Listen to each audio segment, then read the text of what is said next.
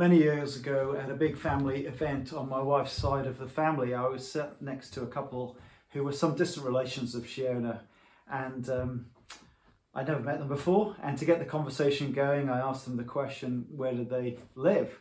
Oxford came the cheery reply. Well, I just read an article about Oxford in the newspaper about the terrible housing crisis there, so I launched into isn't it terrible how people can't get anywhere to live in Oxford? I hear it's a terrible situation. And why can't the Oxford City Council just get their act together and sort this out? Some slightly frosty looks. Fearlessly, I pressed on. So, what do you do in Oxford? I work for the Oxford City Council, came the reply. I gulped. Which department? Housing. Oh, very awkward. The rest of the conversation didn't go particularly well. Well, why was that? Well, because I didn't know who I was dealing with. Um, and so I didn't relate to them properly. And in the end, I, I probably ruined uh, potentially a, a, a, happy friendship. Who knows? I think he went on to become the MP for Oxford later. A classic evangelical jargon is to have a personal relationship with Jesus. But you will never relate to Jesus properly unless you know who you are dealing with. And there's never been a shortage of opinions about who Jesus is. Uh, we found uh, a number in Mark's account that was read to us a bit earlier Jesus the healer, Jesus the teacher, Jesus the madman, Jesus the, the badman, an evil sorcerer. Uh, that's a pretty wide variety of views. And how you view Jesus, of course, will affect how you relate to him. Mark's answer of who Jesus is is found in the very first verse, the beginning of the good news about Jesus the Messiah, the Son of God.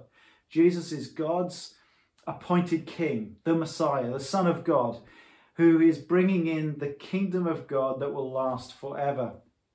And then Mark uh, reports the events that uh, about the life of Jesus that kind of provide the evidence of his great authority as a king. You see his authority over people, over other teachers, over evil spirits, over sickness, even proclaiming the forgiveness of sins, something which only God can do.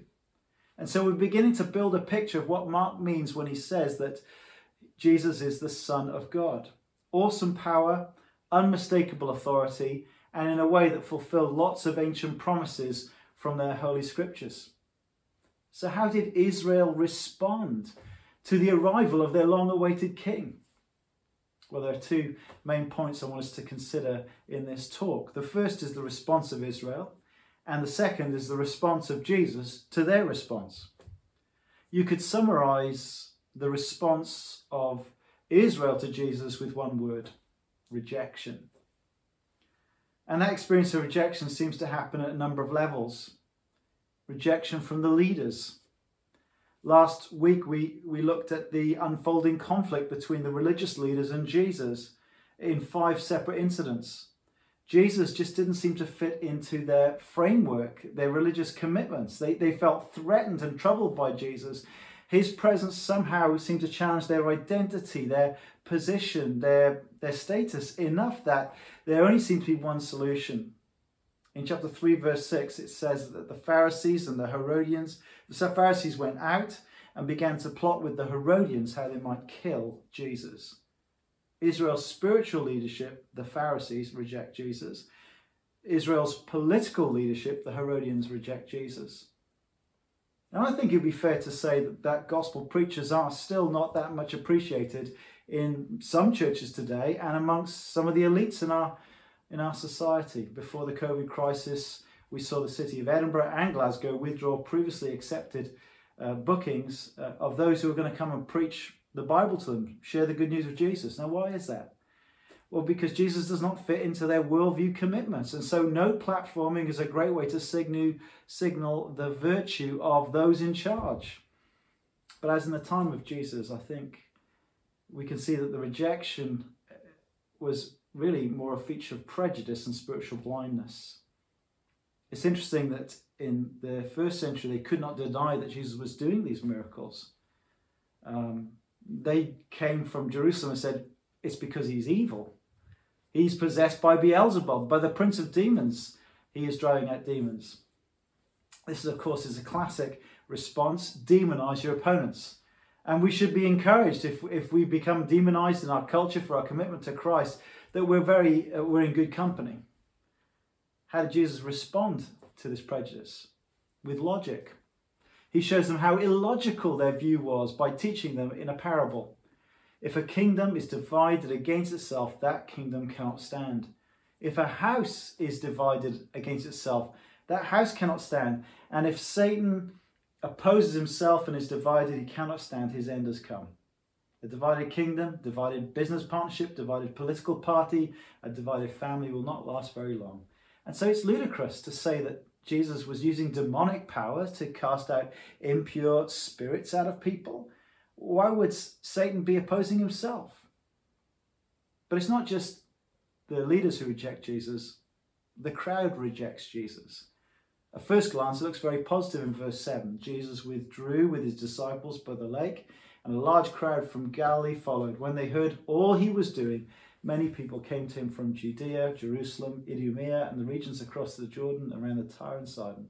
It appears that Jesus is hugely popular. They come from all points of the compass north, south, east, and west. You know, the leaders are opposed, but the crowds are drawn. And you can imagine the excitement of the disciples. I mean, this is how God's kingdom is going to be brought about with people power a popular uprising that will shake the seats of power. They dare not get in our way. But before you get too excited by the huge crowds, the description here is quite dark.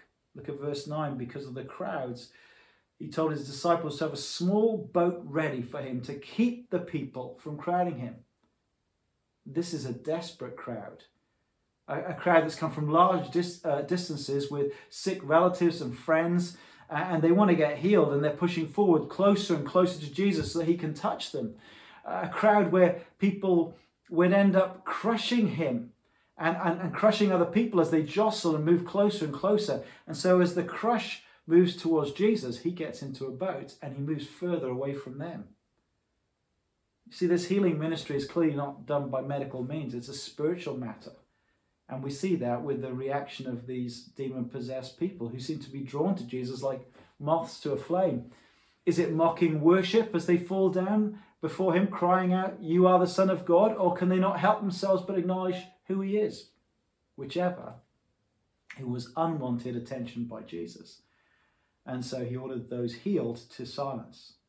You know, talk of uh, of Son of God and large crowds could stir up an even greater political reaction from Herod Antipas in the region that he was in, and uh, maybe cause an early intervention that would stop Jesus fulfilling his mission. Um, do you see that the huge crowd had got the identity of Jesus wrong? Despite seeing people fall down before him and, and testify to his true identity, the blindness of the crowd is seen in that they only seem interested in Jesus, the healer. It's another form of rejection. Jesus was rejected by the leaders, by the crowd, but most painfully of all by his own family. Look at verse 20. Then Jesus entered a house, and, and again a large crowd gathered so that he and his disciples were not even able to eat. And when his family heard about this, they went to take charge of him, for they said, He's out of his mind. Even his own family were struggling at this point in their lives to come to terms with Jesus. It sounds almost humorous. Mothers are always obsessed uh, with their children eating properly. Go and get him. I'm worried about my boy. He's not eating properly. But it's far more serious than that, isn't it? Look at verse 21. They, they want to seize him, they want to take control of him, they want to bring him home because they think he's, he's got a mental disorder. How painful it must have been to be so misunderstood by your own mother and brothers. You know, and if we misunderstand Jesus, we will never properly relate to him. So who do you think Jesus is? If you've been watching for a number of weeks now, I think it's important that you try and articulate what you think. Um, this is the question that Mark wants us to be considering because who you think he is will affect your response to him. The big twist, of course, is we're going to see in a moment that your judgment of Jesus is actually a judgment upon yourself. It's a bit like standing in front of a classic painting by one of the world's greatest artists. Do you know, for example, that the Scottish National Gallery here in Edinburgh has an original Leonardo da Vinci? There are only about 20 of his paintings in the world, and we've got one, and you can see it for free normally. So let's say you're standing in front of that Da Vinci or in front of a Rembrandt, one of the classics, and you say out loud, That's not very good. I mean, he's just splashing paint on the canvas. Anybody can do that.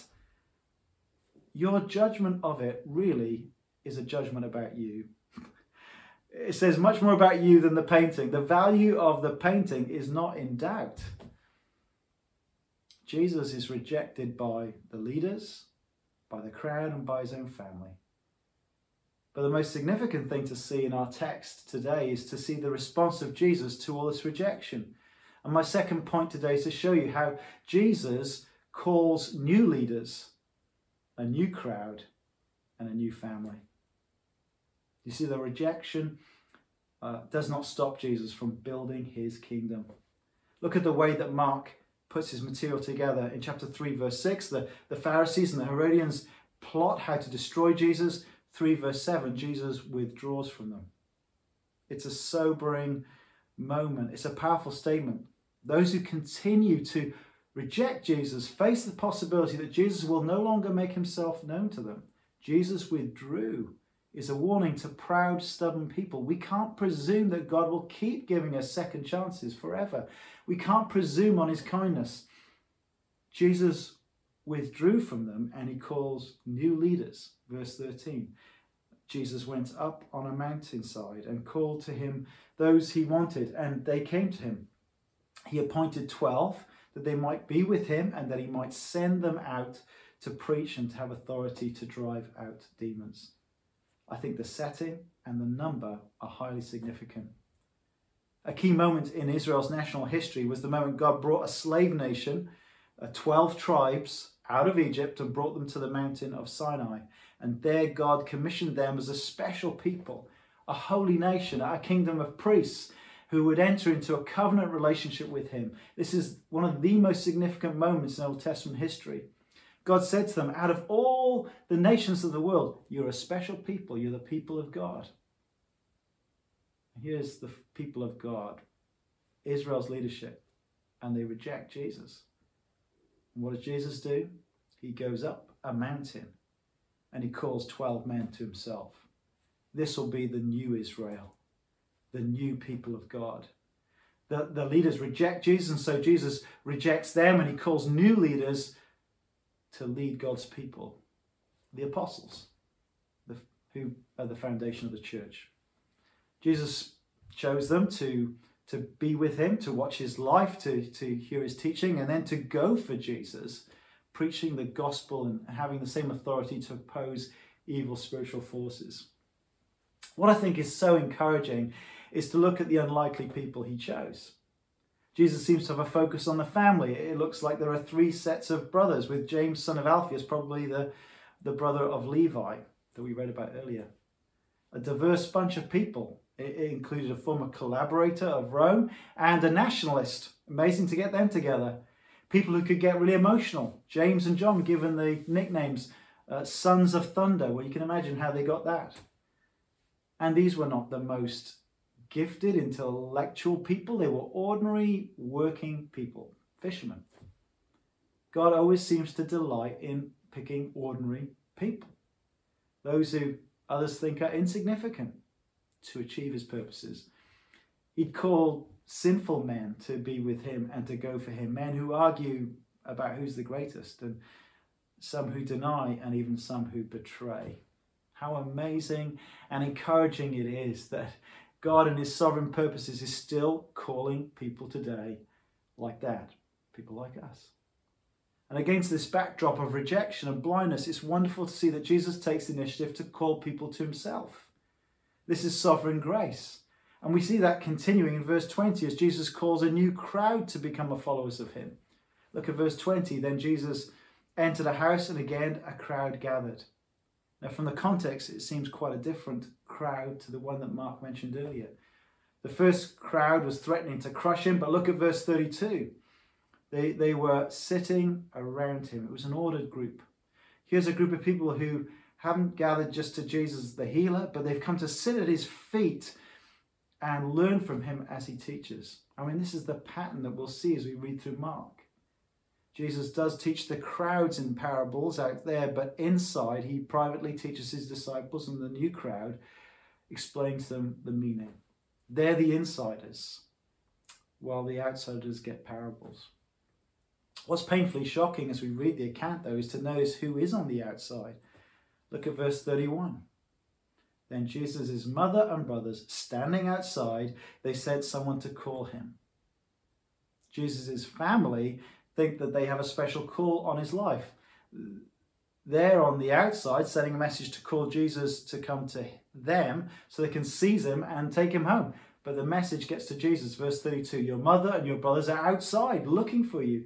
And then we get these stunning words from Jesus Who are my mother and my brothers? He asked. And he looked at those sat, seated around him in the circle in the room and says, Here are my mother and my brothers and my sisters. Whoever does God's will is my brother, my sister, my mother. Jesus is calling a new family. Here is what makes someone, uh, here's what marks someone who is in the kingdom of God. A crowd of lifelong learners at the feet of Jesus with him at the center. People mark my humility, willing to listen to his word to be marked by a kind of a joyful obedience to doing the will of God in relationship with God, brought about by a relationship with Jesus the Messiah, the Son of God. As we talked about earlier in the interview, the wonderful thing is it's a multi ethnic, multi skin colored family. Uh, he may call us as individuals, but we, we don't stay as individuals. We stay, we become part of this family made of different ethnic groups, of different uh, languages and people. Now, there's a great encouragement to those who I think experience rejection from their physical families because of following Christ to know that there is a real church family that wants to love and care for them and support them as Christ followers. And this is a warning, I think, to those who idolize their own biological family to make church um, optional for their children, to be flaky in their own commitments to church, uh, and fail to make Christ's family their priorities. I mean, my parents didn't really present going to church as an option. And I saw my father's commitment to being an elder and my mum's commitment to showing hospitality, and consequently, all three of the brothers have grown up with a high commitment to the place of the local church, and, and actually, we've all ended up being pastors in the end. I want to point out one more thing that Jesus says here that is quite challenging and confronting. Did you notice that he speaks of two kingdoms the kingdom of God and the kingdom of Satan. You're either in one or the other, according to Jesus. How do you know which one you're in? Well, what's your attitude to Jesus and his teaching, to God's word? Disinterested? Don't get it? Just see it as boring and dry and irrelevant? Well, then the devil has got you exactly where he wants you. What's our attitude to Jesus and his family? Is church just boring, to be avoided at all costs? Don't know why people want to get excited about it. Then I would suggest the devil has you exactly where he wants you. Let me ask you again who do you think Jesus is? Just a healer? Just a moral teacher? Was he mad? Was he evil? Or is he God? Come in human flesh, God's King bringing in an eternal kingdom. Who do you think Jesus is? How do you actually treat Jesus in your life? Is he the main character in the biography of your life, or is he just a footnote? Or would he not actually even appear in the index at the end of the book because he doesn't get mentioned? Our judgment on Jesus shows us whether we are the possession of Jesus Christ or the possession of Satan. And if you're under the dominion of Satan, what can we do about this? Well, the answer is nothing. You can do nothing. He's so strong and clever that most people are unaware that there is, is laboratory rats. Our only hope is in verse 27. It's a little parable that Jesus tells as he refutes the scribes from Jerusalem. This is what they should have worked out as they saw his healing and deliverance ministry. No one can enter a strong man's house without first tying him up. Then he can plunder the strong man's house. The strong man here is the devil, Satan. And the only way that you can take a strong man's possessions is by being stronger, able to bind up the strong man. Then you can take his possessions and we're his possessions. How is it that Christ could command people with unclean spirits to be silent and they obeyed? How, how could he command evil spirits to leave those who were tormenting these people? Only by being more powerful than Satan. He is the only one who can rescue us from the kingdom of Satan and bring us into his kingdom, the kingdom of God. Through his sin bearing death on the cross, he conquered Satan and he can free us from our slavery to Satan by removing the guilt of our sin. Listen to what Jesus says in verse 28. It's so encouraging. Truly, I tell you, people can be forgiven all their sins and every slander they utter. What an amazing promise. All their sins. This would be well worth memorizing, wouldn't it? All their sins and every slander, every blasphemy they utter can be forgiven. The only sin that cannot be forgiven is the persistent rejection of Jesus. I think that's what verse 29 means. When the scribes attribute the work of Satan to the work of the Holy Spirit in the ministry of Jesus, well, they're rejecting the only hope of forgiveness and freedom from the realm of Satan. You see, if you reject the only specialist surgeon who can remove your tumor because you believe him to be a kind of a butcher who just wants to kill you, then you're only left with your terminal cancer. To reject the only source of blessing and life is to, is to leave you only with the judgment of death. So, what do you think? Is Jesus mad, bad, or God? Is he just a healer, just a teacher, or is he the only rescuer, the only saviour? Have you repented and believed the good news about Jesus so that you can say, he is my rescuer. I am his possession. I belong in his kingdom, in his family. And if you've not done that, why not turn to him today?